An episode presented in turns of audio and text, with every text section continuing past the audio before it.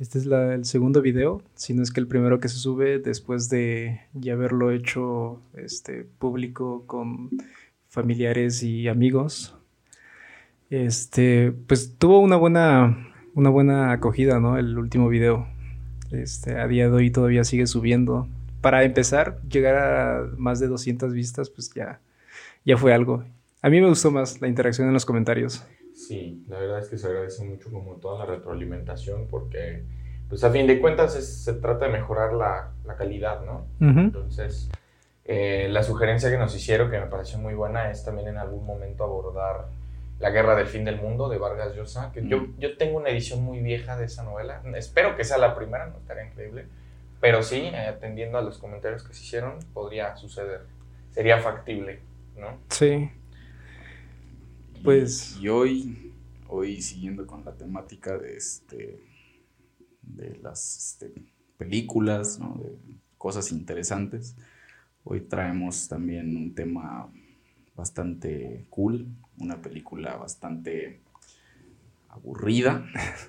Que sí, o sea, mi labor en este episodio va a ser destrozar esa pinche Tú eres la parte negativa, sí, ¿no? Sí, sí, yo soy todo lo, lo que representa el, este, el güey que quiere ver una película de vergazos. Acabó viendo una película triste. Es que no tiene disparos, ¿no? Ni sables láser. tú eso, no tiene diálogos. Entonces ya. Sí, bueno, ¿qué película es? De una vez ya. Datos, Mira, por favor. la genéricos. película en español se llama Historia de Fantasmas y en inglés A Ghost Story. Se supone que es esta película en donde participan Casey Affleck y Rooney Mara, este, dos actores que, que valen la pena, creo que cada una de sus filmografías. Y además de director tienen, director y guionista David Lowery. Y la canción que destaca en el soundtrack pues, también yo siento que vale la pena. A lo mejor no tiene diálogo, pero esa canción vale la pena. Y sí, tiene, está distribuido por A24, que creo que es la casa productora que si quieres ganar un Oscar tienes que hacer una película con esa casa productora. Creo que es la de esta de del vato del productor que eh, fue metido a la cárcel. Ah, ¿De Weinstein? Weinstein. No, pero Weinstein Tiene, tiene algo que ver, Ah, porque era de Miramax, pero algo secundario, de las películas ah, que se dedicaban a, a los festivales de Sundance. Ah, muy bien. Sí, porque A24 es toda esta línea como más indie, más como que no tanto No tan blockbuster. Ok. Y pues la película. La película eh, la hacen sin esperar nada. Es decir, que el director crea esta película de alguna forma este, como un experimento. Y se supone que invita a Casey Affleck y a Rooney Mara porque son sus amigos. Y les dicen que de esto puede salir o ya sea una película o al final todo lo que se está grabando este, no puede salir nada. Por, por lo mismo de que era algo medio experimental ya lo vemos al mismo tiempo de que en la casa todo sucede dentro de una casa y esa casa la final pues es destruida también. Y es decir, que no se puede volver a rehacer pues. Eh, no sé qué tan este. Digo, porque invitan a Casey Affleck un año después de que gane el Oscar Ah, por es Manchester eso. by the Sea. O sea, no, es como, por ejemplo, en Pulp Fiction, cuando eh, la aparición de Bruce Willis, ¿no? Que la hace después, creo que de hacer duro de matar, una mamada así, ¿no? Que es el, este, el actor como del momento y al año siguiente hace una película medio este, desconocida. Pues bueno, a partir de hecho, a partir de ese momento los actores empezaron a tomar este papeles como más de, repente en este, no, deja tú eso, en, en producciones más independientes empiezan como a hacer estos intervalos, ¿no? Después de hacer una película súper taquillera, una película muy, este, que, que gana muchos premios, deciden irse de repente a hacer, de repente les toca hacer como películas más Más Relax- independiente. de re- ¿no? por ejemplo, Joaquín Phoenix, después de ganar el Oscar en el Joker, la- la- el año siguiente hizo otra película medio... Bueno, que, que no, que no llegan... Películas, ya sabes que son películas como que no, que no llegan aquí a México. eh, Que, es- que de Joaquín Exacto. Phoenix se puede decir que él siempre estuvo en películas independientes. Él casi nunca le tiró a algo tipo como no, blockbuster. él salió en la de Gladiador. Pero aún así no, no es tan comercial que digamos. ¿Gladiador? Bueno, No, pero a nivel Joaquín como Phoenix. tipo Starbucks o eh, Star, Star Wars o algo así. Starbucks. Starbucks, del Las batallas del frappé. No, fíjate que yo, yo pre- precisamente este punto me, me gusta. Mm, qué bueno que se empieza por ahí. Rooney Mara es una cosa extraordinaria, güey. O sea, es la verdad. lo que sería Marta y Gareda, Eh, pero no, perdón, con, pero con talento. que- Con algo, talento. algo muy. Güey, todas las este, actrices de Hollywood son Marta y Gareda con talento, ¿no?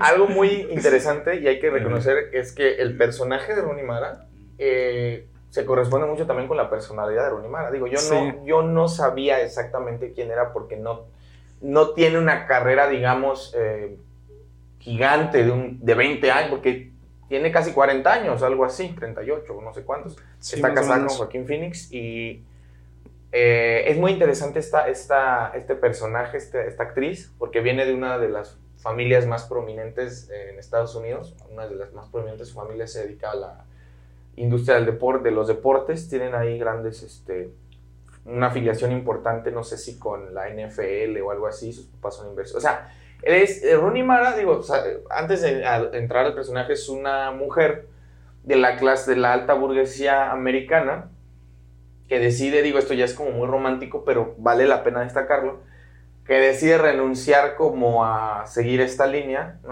O sea, Rooney Mara bien pudo haber sido una Paris Hilton, güey, ¿no? Y decide dedicarse al, al arte, al, al teatro. De hecho, hay una, bueno, yo alcancé ahí medio a- a bloguear algunas cosas, a, bueno, a leer blogs. Este, su primer papel eh, como protagónico fue como Julieta en la, en el drama shakespeariano Romeo y Julieta. Mm. Y hay, hay una historia, no sé qué tan factible sea, donde Rooney Mara pues es una mujer que rehuye a, a las cámaras, ¿no? Una personalidad, dice la, los medios, eh, medio gótica, ¿no? Medio reservada, ¿no? Este, que digamos se mantiene al margen, porque, y digo esto porque el personaje principal es eso, un poco. Sí. ¿no?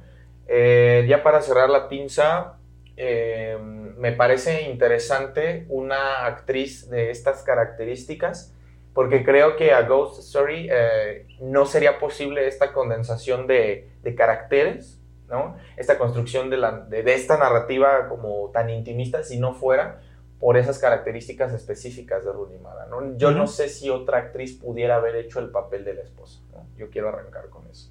Sí, que para esto, como, como bien nos dice, ¿no? Este, no hay mucho diálogo, pero lo que sus personajes tienen de alguna forma las iniciales de, o ya sea de su nombre o de su apellido.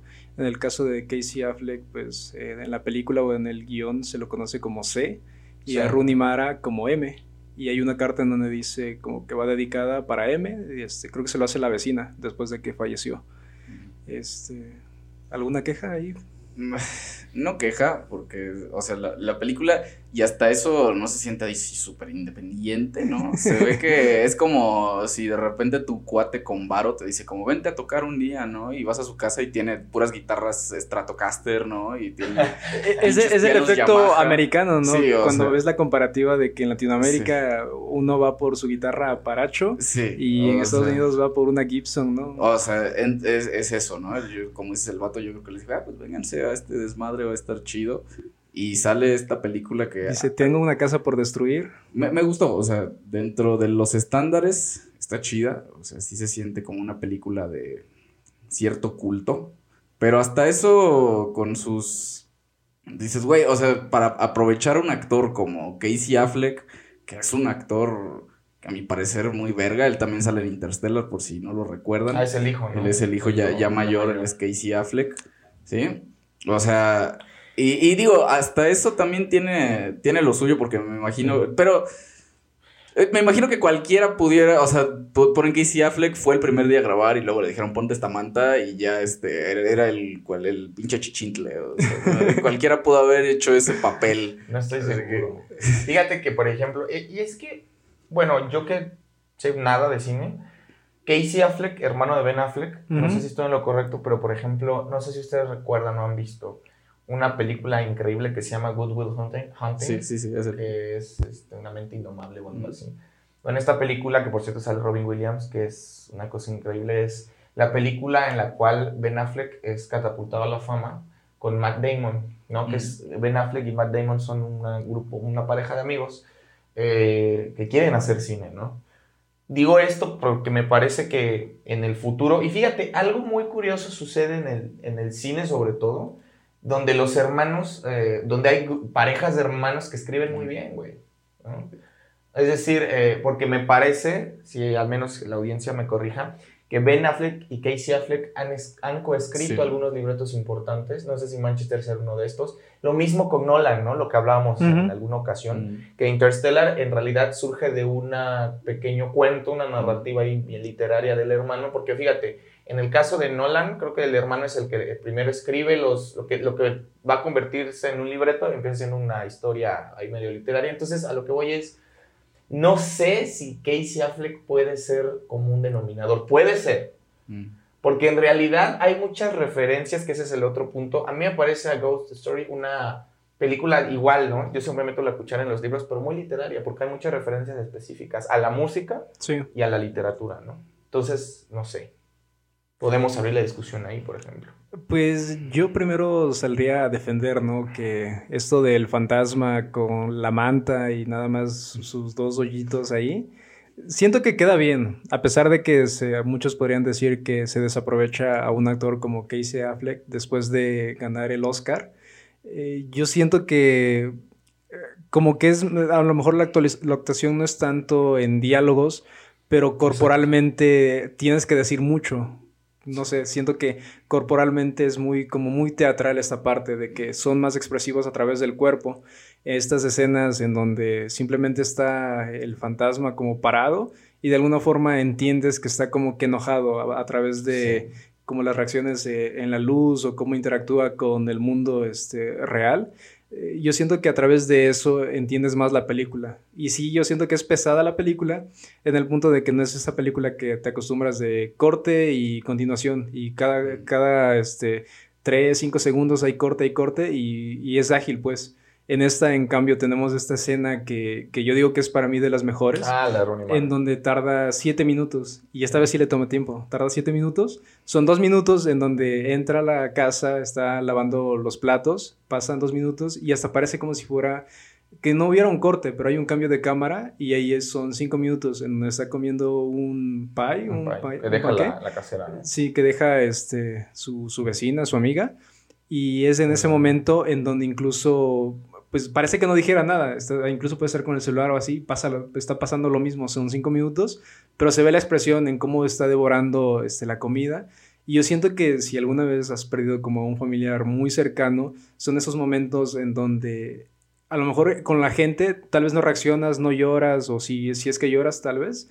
Pero creo que lo más difícil es esta parte en la noche, en donde a lo mejor esta persona que siempre estuvo contigo o que te acompañaba no está, y es ahí en donde como que el duelo de, de- de la persona, pues.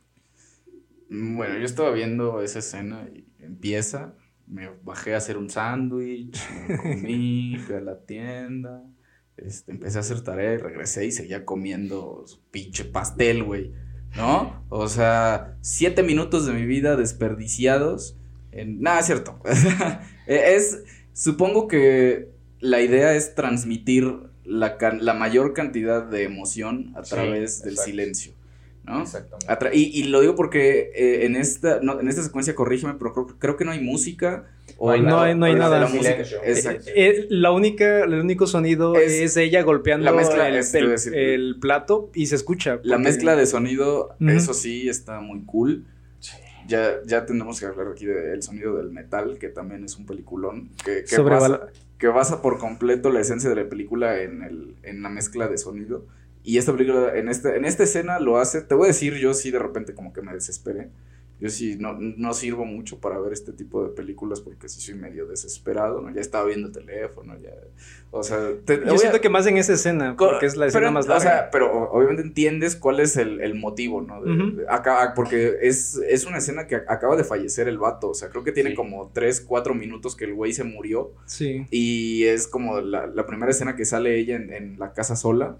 Y son estos 7 minutos en los que está sentada, como se empieza a comer el pie, y luego empieza a comerlo como más rápido, más rápido, más rápido, Más agresivamente. más agresivamente, y luego se va a vomitar, ¿no? Y ahí es donde termina el, Que, ahí incluso secuencia. no te lo dicen, pero es o podría haber estado eh, embarazada o, o no, porque ya a partir de ahí todo es- son simplemente este, cortes en donde te explica que el fantasma está viviendo un paso del tiempo Desfasado, diferente, desfasado. en el que para él a lo mejor está pensando tal vez algo y ya cuando se da cuenta pasaron días o semanas y ya Mm. pasó otra cosa y no entiende qué es lo que sucede.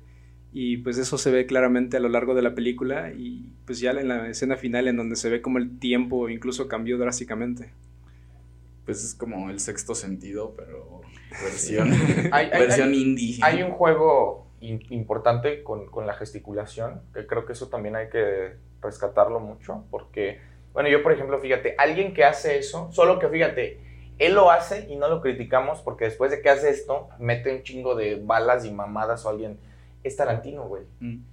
Si se acuerdan, Tarantino juega mucho, por ejemplo, con los diálogos y con el movimiento de la cámara. No sé si recuerdan, por ejemplo, en Pulp Fiction, una de las primeras escenas cuando van, bueno, ajá, cuando van a asesinar al, al grupo de amigos, ¿no? El de Mm. Say What, mother, Sí, sí, sí, right there. Ujú. Hay una parte donde agarran y la cámara los toma desde arriba. Mm. Jules y Vincent Vega van caminando por un pasillo angosto y van hablando de los pies. Bueno, van teniendo...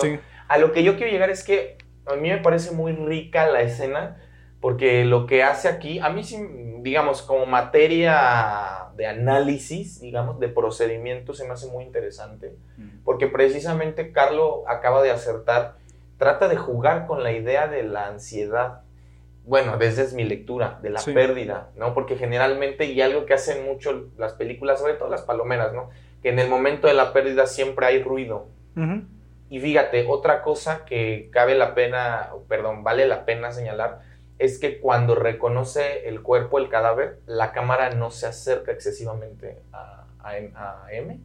Sí. No se acerca excesivamente. ¿Se dan cuenta? Siempre Casi, se casi queda en la siempre misma se queda, siempre se queda en el umbral. Que eso es muy interesante. Muchas de las tomas van a estar como enfocadas desde casi, o sea, dentro del espacio, pero casi desde afuera. El fantasma siempre se para en un espacio que es casi un umbral, Donde mete la- el papelito, ¿se acuerdan? Sí. Entonces, eso, eso a mí se me hace interesante, cómo yo creo que desde la posición de la cámara ya nos puede dar una idea de cómo nosotros como espectadores pareciera que nunca podemos entrar a, a- a este proceso, a este duelo, ¿no? Porque incluso se supone que cuando están en el hospital, el fantasma rechaza la posibilidad de entrar a ya sea al paraíso Sí, o a otro lugar Sí. y decide quedarse porque tiene cosas pendientes por hacer.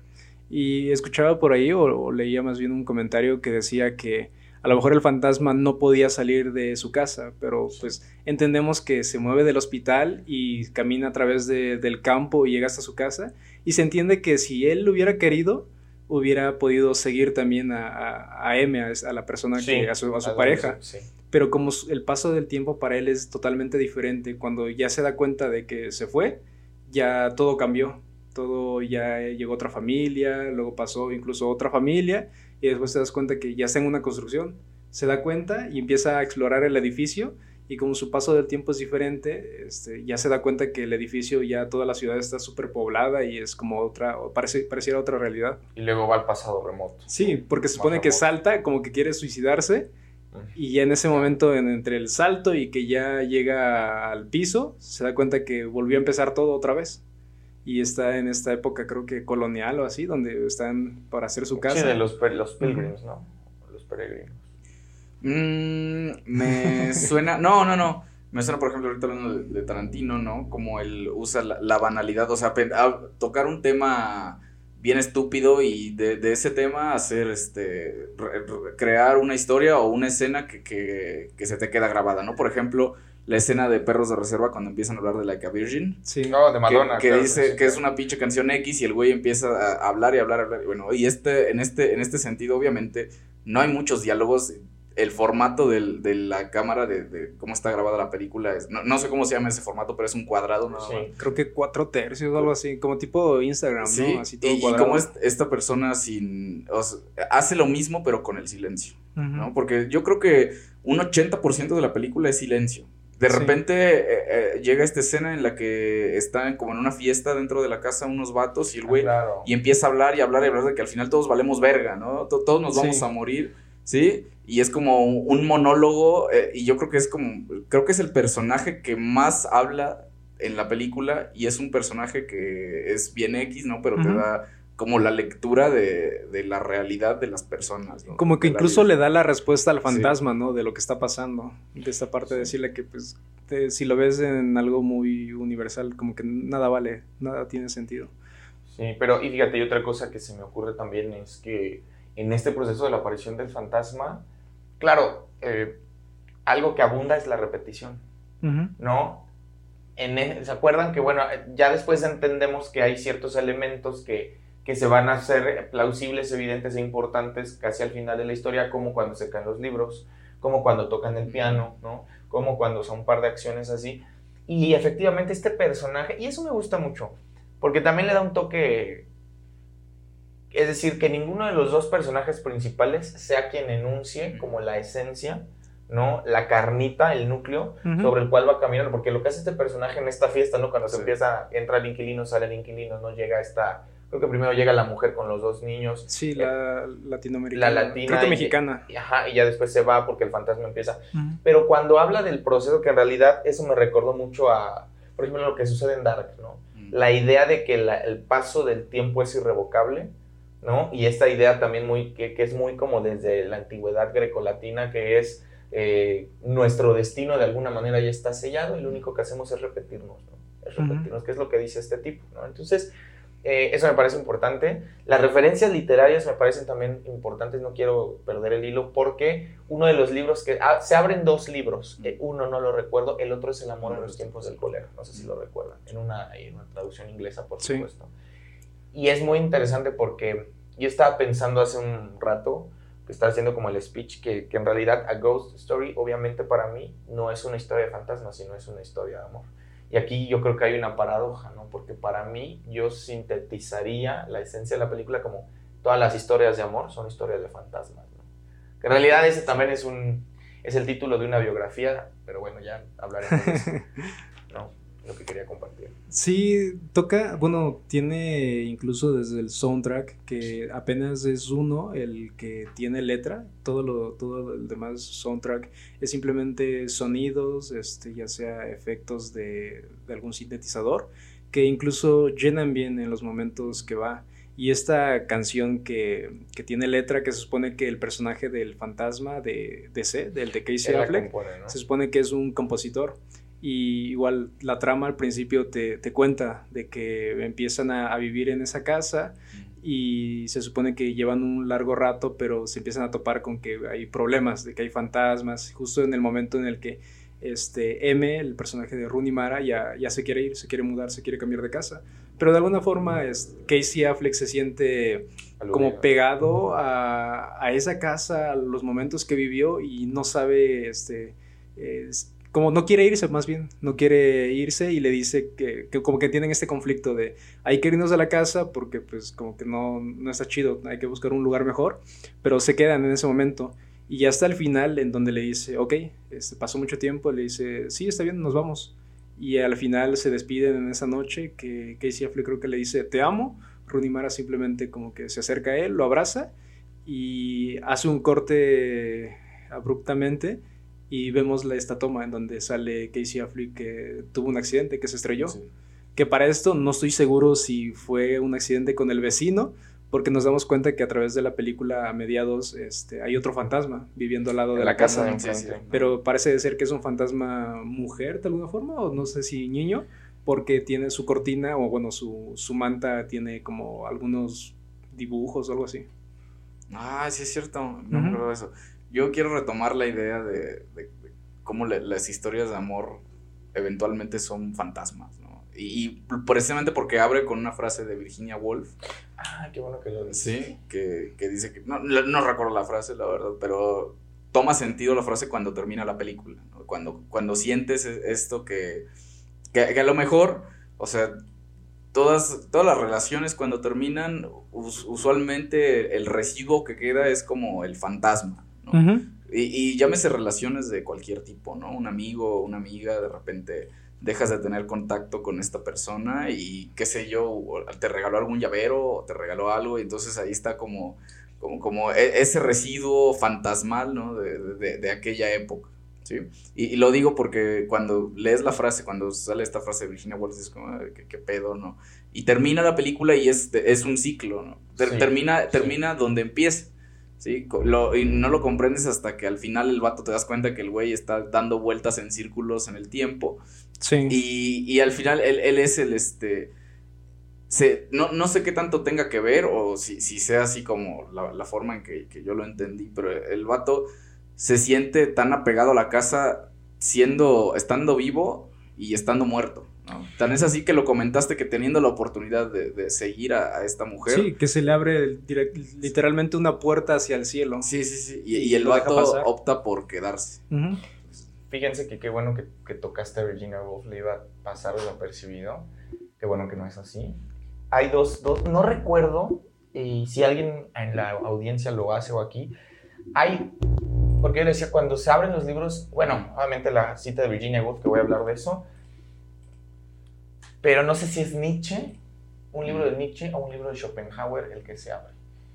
No, no lo mm. recuerdo, no quiero abordar eso, pero me hicieron pensar mucho. Claro, acabo de recordar que el director, Bowery, uh, en una entrevista él comenta que él es gran fan de una novela de Virginia Woolf que se llama Orlando. Uh -huh. Para los que no sepan, Orlando, bueno, Virginia Woolf es una escritora inglesa de principios del siglo XX que eh, pertenece al llamado English Modernism o modernismo inglés. Y ella, digamos, está casada, bueno, pertenece a un círculo que se llama el Círculo de Bloomsbury, eh, donde pues obviamente no solo hay eh, escritores, sino intelectuales de toda clase, ¿no? Economistas. Creo que ella estaba casada con, no sé si es Leonard eh, Wolf, que es economista, y, y, era un círculo muy selecto, ¿no? Mm. Entre escritores que destacan como Catherine Mansfield, que es una de las antecedentes directas del, bueno, no directas, directas, pero del feminismo, T.S. Eliot, que es el gran poeta del siglo XX en lengua inglesa, pero lo que yo quería aterrizar, Virginia Woolf aparece en el panorama y es ahí donde me interesa hablar de los espacios con un ensayo que se llama Una habitación propia. ¿Ok? En este ensayo. Virginia Woolf, eh, y de hecho este ensayo, Una habitación propia, los primeros grupos feministas, o se, se, es muy interesante porque es eh, uno de los primeros ensayos en Occidente, en la modernidad, donde Virginia Woolf habla, eh, porque bueno, Virginia Woolf es de la clase alta, es de la alta burguesía, ¿no? Y básicamente lo que ella hace es, es la quizá, si no la primera de las primeras mujeres, que relaciona el oficio de escribir con una cuestión de estatus y con una cuestión de género, ¿no? Dice, las escritoras, este, no han podido ser reconocidas, principalmente uno porque no son hombres mm. y dos porque, y ahí es donde sale la, la frase, porque para escribir lo que necesitas es una habitación propia y tiempo libre. Entonces, la obra de Virginia Woolf está íntimamente ligada a los espacios cerrados. Tiene al menos tres novelas, perdón que haga el recorrido así, pero es que si no, no le voy a dar importantes. La primera es Mrs. Dalloway o la señora Dalloway, que básicamente... Eh, Virginia Woolf utiliza un procedimiento que se llama flujo de conciencia. El flujo de conciencia es lo que es eh, tratar de representar en la escritura la manera en la que se piensa, ¿no? Por ejemplo, ustedes que son como más visuales y acústicos o auditivos o lo que sea, nosotros no pensamos únicamente con palabras. Nosotros no pensamos únicamente con imágenes. Parece que tenemos como un collage de esas dos cosas. ¿no? Sí. Entonces, Virginia Woolf, sus personajes, todos sus personajes, y ahí creo que es donde entra M, son mujeres, o muchos de sus personajes principales son mujeres que viven en casas muy cerradas y que su vida, por ejemplo, la señora Dalloway, la novela es una mujer que está casada con, que va a hacer una fiesta y la novela es, toda la historia es eh, el recorrido que hace la mujer desde su casa hacia las calles principales de Londres para comprar las cosas para la fiesta, para la cena de gala. Y va intercalando la historia con la historia de Severus, Severus o Septimus, no me acuerdo, que es un eh, hombre, un soldado que regresa de la guerra y que tiene trastornos de esquizofrenia, que tiene alucinaciones. Entonces, este, eh, yo creo que Bowery utiliza, utiliza mucho esta idea porque pareciera que, que, los espacios se pueden entender en A Ghost Story, tal como lo hace un poco Virginia Woolf, desde lo íntimo, pero a pesar de que es el mismo espacio, parece que ese mismo espacio no funciona de igual manera para M y para, este, ¿cómo se llama? Para C. Para C. Ya para cerrar, perdón por el... Hay otro cuento buenísimo de Julio Cortázar que se llama Casa Tomada. No sé si lo han leído. Es eh, un cuento muy bueno. Es creo que el primer cuento que así que hace como muy famoso a Cortázar en Argentina. Y la historia es de dos hermanos que viven en dos hermanos de la clase alta que viven en una casa, la casa de los padres, los padres son estancieros o es decir, como, como dueños de tierras. Y entonces en la historia es un cuento fantástico porque en la, la historia eh, la casa empieza a ser posesionada, pero nunca nos dicen por quién.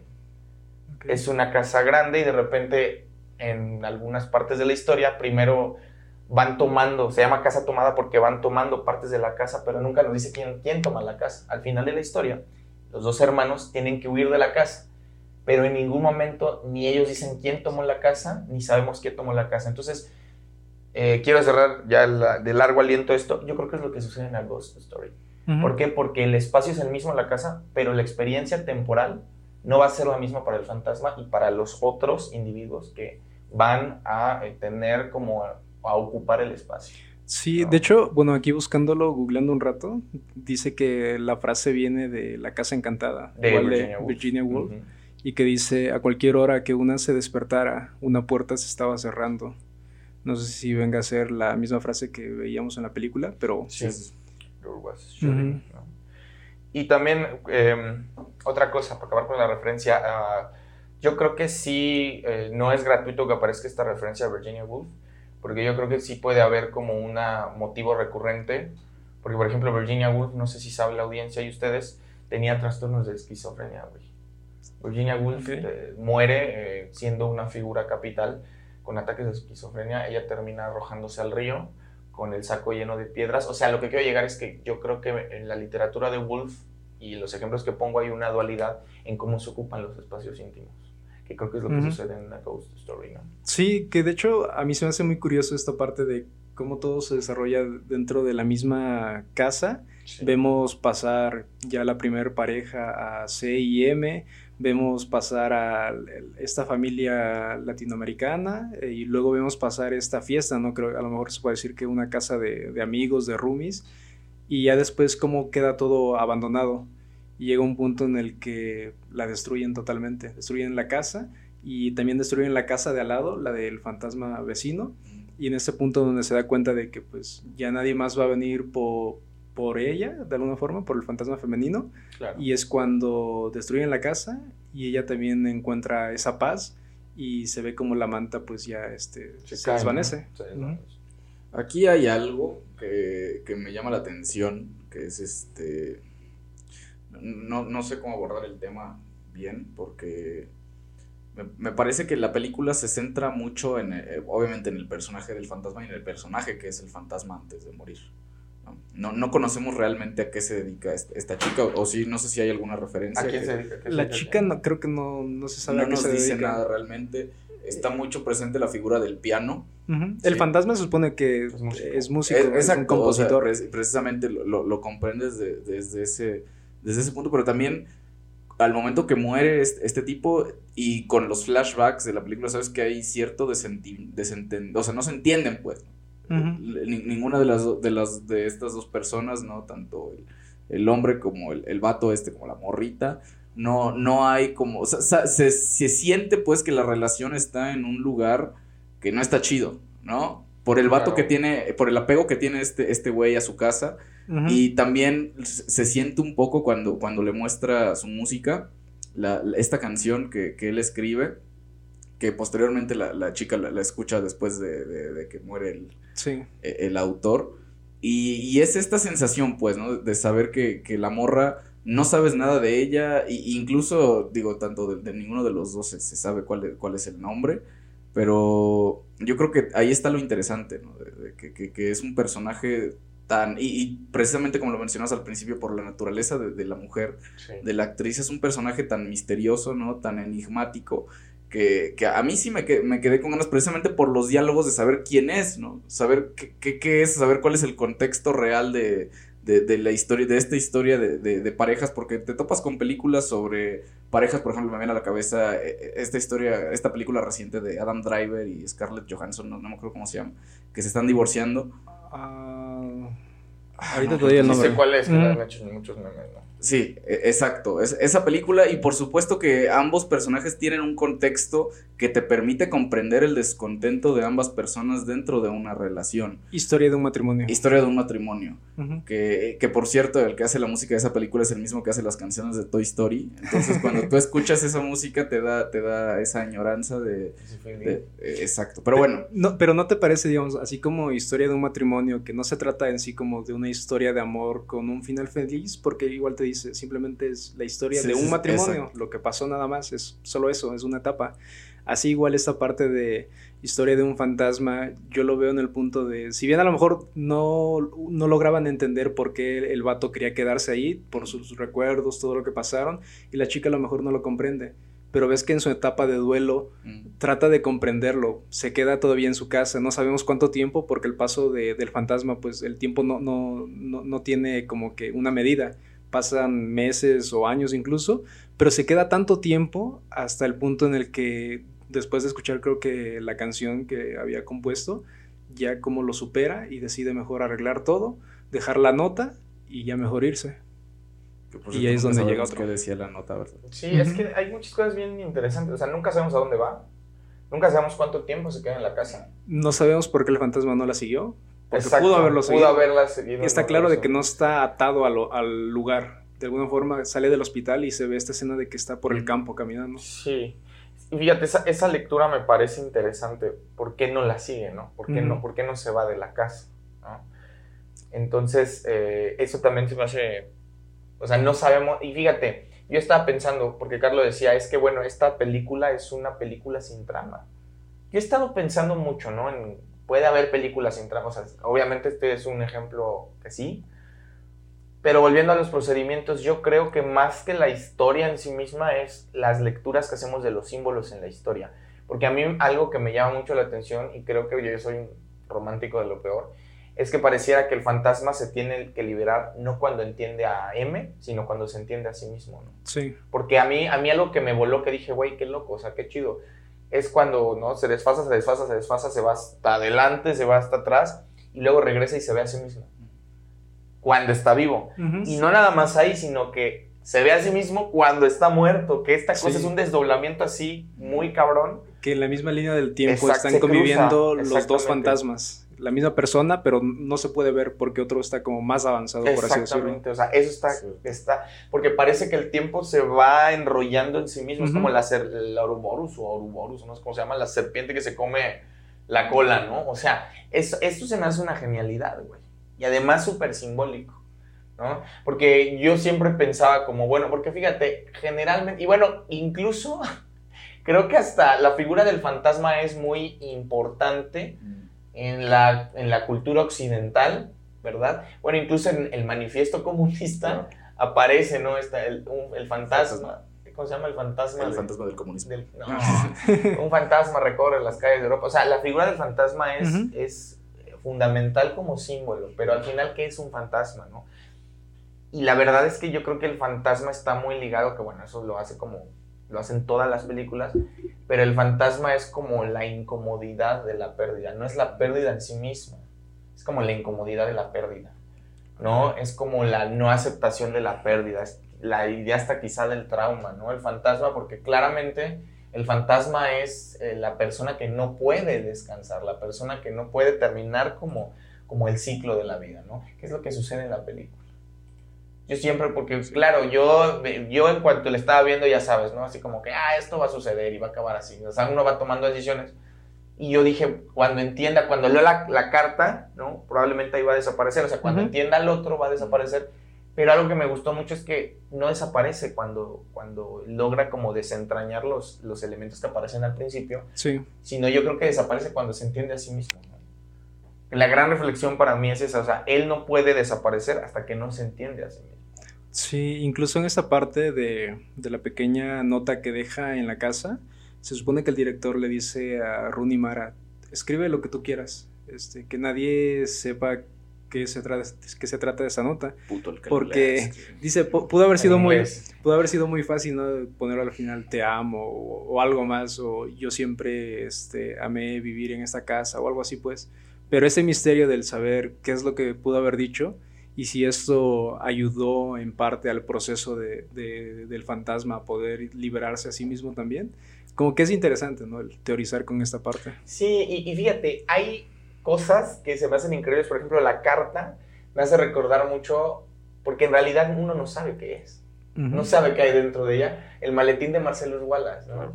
O sea, hay películas que tienen, digo, puede haber ejemplos al infinito, al infinito, pero es, es interesante, o sea, cómo la película, eh, yo creo que sí hace mucho hincapié en los símbolos y los elementos más que en la historia, ¿no? Precisamente porque entre más cabos sueltos, porque al final yo creo que sí es una película, si no de final abierto, sí de estructura abierta porque muchas de las cosas hasta este momento no sabemos cómo se sucede. O sea, no podríamos decir, ah, el arco narrativo se da de esta manera o se da de esta otra, porque cada lectura va a ser distinta.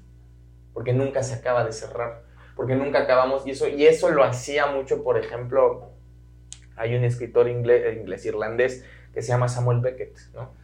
Eh, que tiene una, una, escribe muchas cosas, pero tiene una, una obra de teatro que se llama Esperando a Godot, que básicamente son dos personajes que esperan un tercero, que nunca llega. Y toda la obra de teatro son estos dos personajes abajo de un árbol, en un camino, en una acera, esperando a Godot.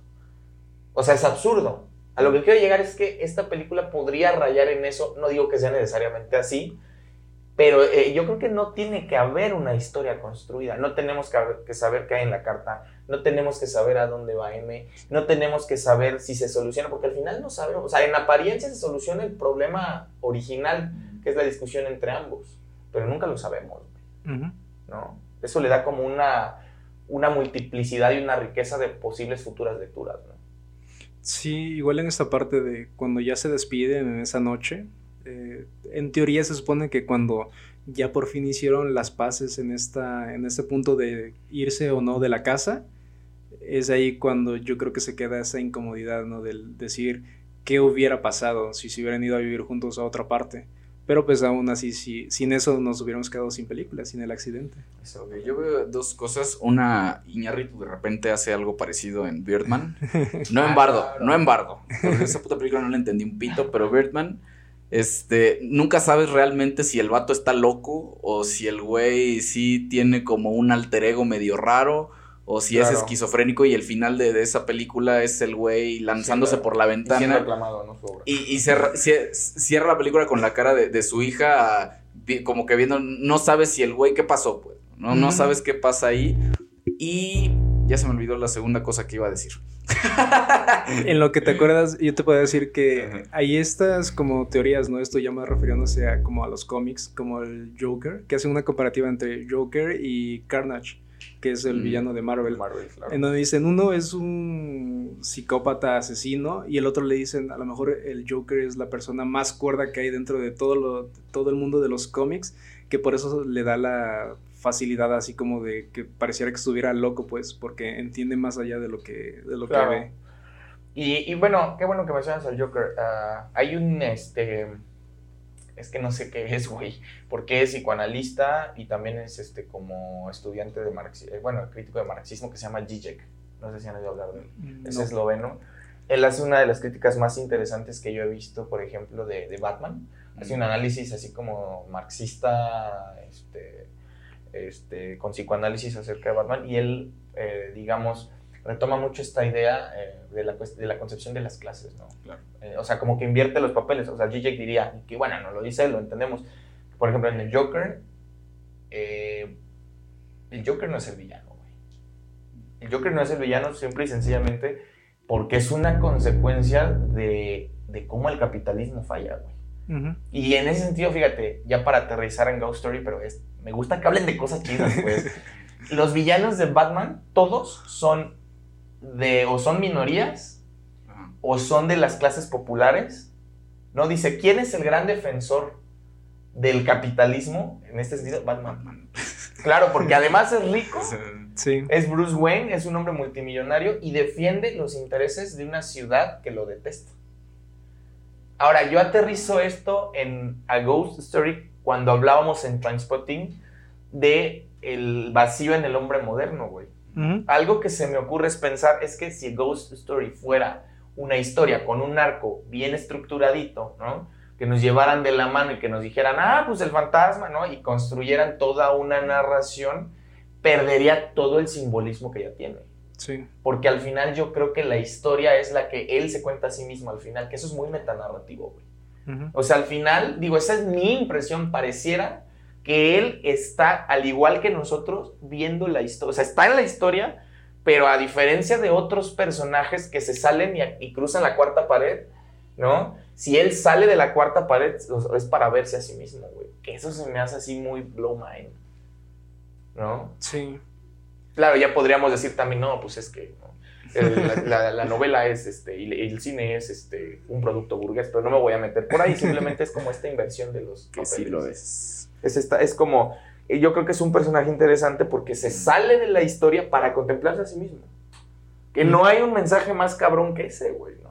Tienes que haber dado la vuelta de alguna forma, haber pasado por la destrucción y otra vez la creación para poder lograr entender ahora sí por fin este tu, lugar, tu, lugar, de alguna forma en el mundo. Que lo hablábamos, ¿no? Creo que hace la semana pasada nada más un comentario, creo que ni grabado, en esa parte de cómo cuando tienes tanto tiempo, eh, cómo el tiempo ya se vuelve de alguna forma insignificante, deja de tener valor. Cuando tienes exceso de algo, deja de tener valor. Y lo vemos en el fantasma, ¿no? De que a lo mejor consciente o inconscientemente se queda pensando en un momento y se da cuenta de que pues, su familia ya se fue y está viviendo con otras personas y es ahí donde se enoja, ¿no? Porque no, entiende qué es lo que pasó. Y esta escena en donde empieza a lanzar los platos, a enojarse y así. Y ya a la final eh, con el monólogo de en la fiesta, en donde de alguna forma yo siento que fue más un monólogo para el fantasma que para ellos mismos. Sí, es la condensación del tiempo. Es que en realidad también, porque mira, una pregunta que hacía bote pronto se me ocurre es, la, la película, desde la percepción del tiempo del fantasma, siempre es el presente más inmediato. Y el presente más inmediato puede ser ahora, puede ser el futuro, puede ser el futuro más remoto, puede ser el pasado más remoto, pero siempre es ahora. Siempre es ahora. Entonces, yo creo que eso también yo lo entendería, a lo mejor estoy ahí como sobreinterpretando muy de la verga, pero pues yo entendería como, como esta idea de lo que es vivir eternamente en el presente, porque él siempre está en el presente. Sí. ¿no? Ese desfase que nosotros vemos en realidad no es un desfase porque es el tiempo natural de esa narración, de esa historia. Pues bueno, para ir cerrando, ¿qué pueden agregar sobre este pedo? Tú, el que se iba a quejar de la película, y mm. que hasta le está echando flores, ¿qué pasó ahí? Tengo que quedar bien porque... Con la audiencia. la gente.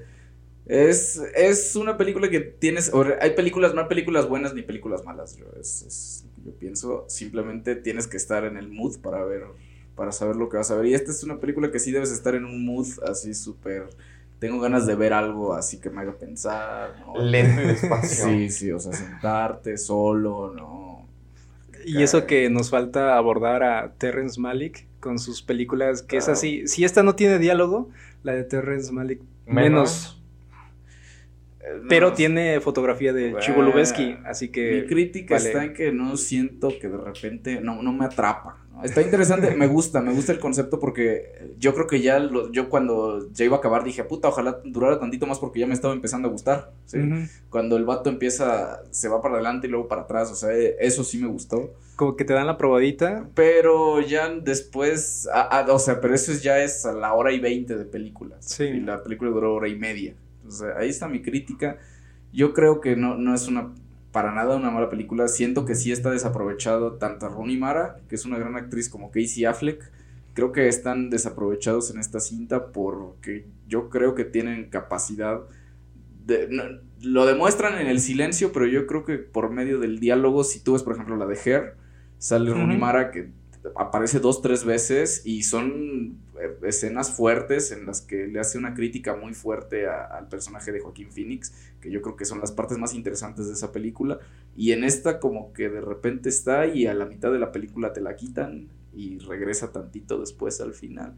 Y Casey Affleck si de plano no sale nada, cabrón. Si dice tres diálogos ya fueron muchos y lo peor es que dice tres diálogos y luego te los repiten al final, así que... Y cuando canta en la canción, ahí está, más diálogo. La canción me dio un poco de cringe, pero está buena, está buena. La, tendré que volver a escuchar. Está sí, pasable. Sí aplaudo el soundtrack, la música me gustó. Yo creo que sí me dan ganas de buscar ahí el soundtrack, descargármelo y escucharlo por ahí. Está en Spotify y, está bueno, no dura Ah, mucho. bueno, sí. Eh, eh, es, yo creo que aprovechan muy bien las cuerdas. Yo creo que el violín no desentona nada con los fantasmas. Incluso si tú ves películas de terror, de terror, terror, los fantasmas muchas veces son representados por medio de percusiones muy metálicas o con violines, ¿no? O escenas Sí. violentas, por ejemplo, de la película de Psicosis, este, Mm, este claro. soundtrack famosísimo son violines y yo creo que los violines, este, ya esto ya sin albur, pero el instrumento del violín creo que transmite muchísima emoción cuando, cuando lo escuchas y esta película lo sabe aprovechar muy bien. La mezcla de sonido también está muy buena a- por partes, pero la historia sí no me acabó de enganchar. Pero está buena, está buena, está, está nice. Sí, yo la vi igual después de hace mucho tiempo para esta recomendación. Sí logra ser pesada en esa parte, si no logras ir con ese mood de que vas a ver, no sé si diría cine de autor, pero sí algo no tan comercial. Más aparte de que en cómo fue grabado en esta toma de creo que cuatro tercios o así, en esta toma medio cuadrada, también y con los bordes redondeados te hace pensar como si fuera de una televisión antigua. Y de Sí. alguna forma, pues para los últimos clips que hemos tomado, yo medio agarré inspiración y dije, los, voy a poner los bordes también redondeados, a ver qué pasa. Y pues sí, yo creo que véanla, tengan la paciencia y creo que sí, es algo interesante fuera, fuera de lo común. Sí, sí, a mí, bueno, yo concuerdo con Carlos, a lo mejor no es mi tipo de película. Digo, tampoco es que invente el hilo negro, ¿verdad? Pero me gusta la propuesta, o sea, a mí sí me gustaría, o sea, a nivel de... No va a ser, no es el primero ni el último que lo hace, pero es una propuesta interesante, como que no termina de ser cine de autor, pero tampoco es como una película super palomera. Creo que un acierto de esta película es que se puede situar un poco en el justo medio, ¿no? Sí. Que a mí me gustaría ver más ejemplos de películas que experimentan sobre todo con cómo las, las nuevas formas en las que se construyen las historias, güey, ¿no? Por ejemplo, fíjate, en la literatura sucede mucho esto, o sea, hay novelas que no tienen trama, güey. Ujú. O sea, trama en el sentido estricto, Sí. ¿no? Que son como esta idea más simbólicas, que son más... Entonces, a mí ver esto, la verdad, me alegra, o sea, porque yo, yo sí vi como el laboratorio ahí, quizá no, no, no podría dar un comentario como más asertivo en cuanto a cinematografía, pero me gusta la propuesta. Y además los actores, Rooney Mara es una mujer es- espectacular. Todas sus películas valen la pena. Sí, o sea, es una mujer espectacular, así misteriosa, ¿no? Con el rictus este, serio, ¿no? Yo creo que su papel máximo tal vez sería la de la chica del dragón tatuado, en donde ahí sí, Sí, sí, sí. incluso hasta tiene desnudos ¿no? justificados en ese. Sí, o sea, es una es que lo tiene todo, o sea, a mí aunque no es como dice Carlos, aunque desaparece la mitad de la película, la verdad es que sí sí ves dotes ahí de Sí. Rooney Mara, o sea, es una buena actriz, güey. No nada más es bonita y, y vende, sino que no, yo creo que tiene mucho talento. Sí, sabe, expresarse. eh, exacto, y es difícil hacer ese papel. Mm. Porque ¿cómo, cómo puedes eh, mantener tensión con un personaje que casi no hace algo? Comillas, comillas, ¿no? Es muy difícil, o sea, yo creo que el ritmo en la actuación, la manera en la que maneja los silencios, esta toma de los siete minutos, ¿no? El hecho de que a lo mejor se, se va difuminando en un momento de la historia, le da mucho mérito a Mara, ¿no? Incluso Sí. eh, esta escena de los siete minutos Sí, que está con sí, el pai, sí. está comiendo, pero al mismo tiempo se escucha que está como sollozando. Sí, Se- se- pero todo se muy oye. tenue, sí. Ujú.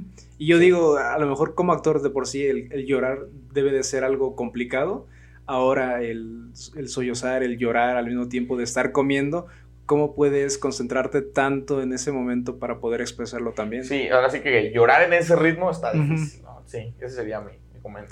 Sí. Pues bueno, y si llegaste hasta aquí y no te has suscrito, no sé qué haces, este, no sé qué. Sí, Ayúdenos digo- por favor con like, No sé suscríbanse, déjenos pedo. comentarios, sugerencias, eh, paréntesis. eh, vamos a tomar un- algunas otras sesiones para hablar de libros, eh, películas, música eh, de mujeres, ¿no? De autoras. Ujú. Ya tenemos algunas propuestas, pero si ustedes pudieran recomendarnos algo que pudiéramos tratar, se los agradeceríamos mucho. Digo, y, y agradecemos la recomendación del vato, pero eh, el libro que recomendó son como mil páginas. ¿Cuál? El de... La Guerra del Fin del Mundo. de Mario. No son mil páginas, pero mira... Está larguito, hay que ponernos de acuerdo. Podríamos hacerlo, pero sí podríamos hacerlo a lo mejor Puede quedar en unas vacaciones o algo que nos tomemos tiempo. Para Semana Santa a lo mejor sí podríamos. Es que sí vale la pena, es una buena novela. Es una buena novela. Sí, digo, para, para que no quede ahí que no lo tomamos en cuenta. No, no, no, yo, este, yo sí, porque además es histórica, o sea, es, es una muy buena recomendación.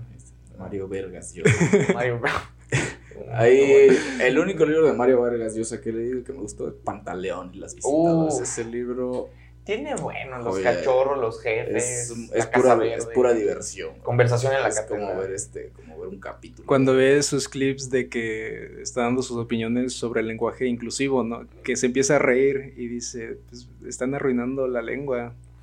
Pues bueno, la, crítica de Mario Vargas Llosa, yo creo, ya a punto de ser funado nuevamente. Es que a mí sí me gusta el lenguaje inclusivo. O sea, yo creo que deberíamos hacer alguna sesión hablando de ya de temas así bien este controversiales bien controversiales y eso estaría vergas pues, mira podemos meter en, una más eh, religioso con la vida de Brian ya que está tu hermano con la de Zaragoza con la de Magdalena donde también sale Runimara ah, un compendio así de, de tres en donde sabemos que la gente va a decir algo. Antes lo pues. hacíamos, no sé por qué lo dejamos. De metían varias. Varias y ahí. Sí, como, como, tres, un combo.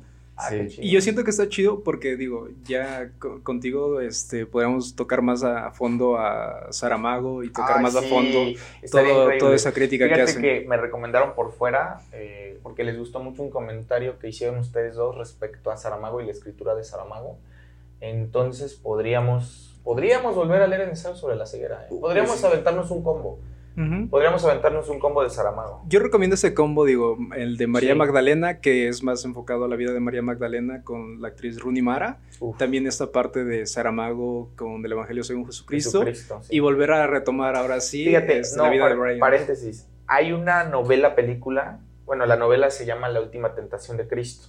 Mm, el autor es Nikos Kazantzakis, pero también hicieron una película buenísima yo creo que podríamos abordar esas tres. Con esos tres productos podríamos Pueden ser esos tres. En Semana Santa. Especial de Semana Santa. un, super, un super smash, ¿no? De, sí, y ahí sí clipemos todo lo que sea funable. Bien este, no, o sea, pero sí estudia, o sea, sí darle, me está gustando como cómo va fluyendo, la, no sé ustedes audiencia, pero la verdad es que empezamos esto sin una idea muy clara. Todo desencuadrado, todo desencajado. y gracias a ustedes, a sus comentarios, pues hemos podido ahí encuadrar algunas cosas, pero sí hacerlo como muy muy piqui el asunto. Sí.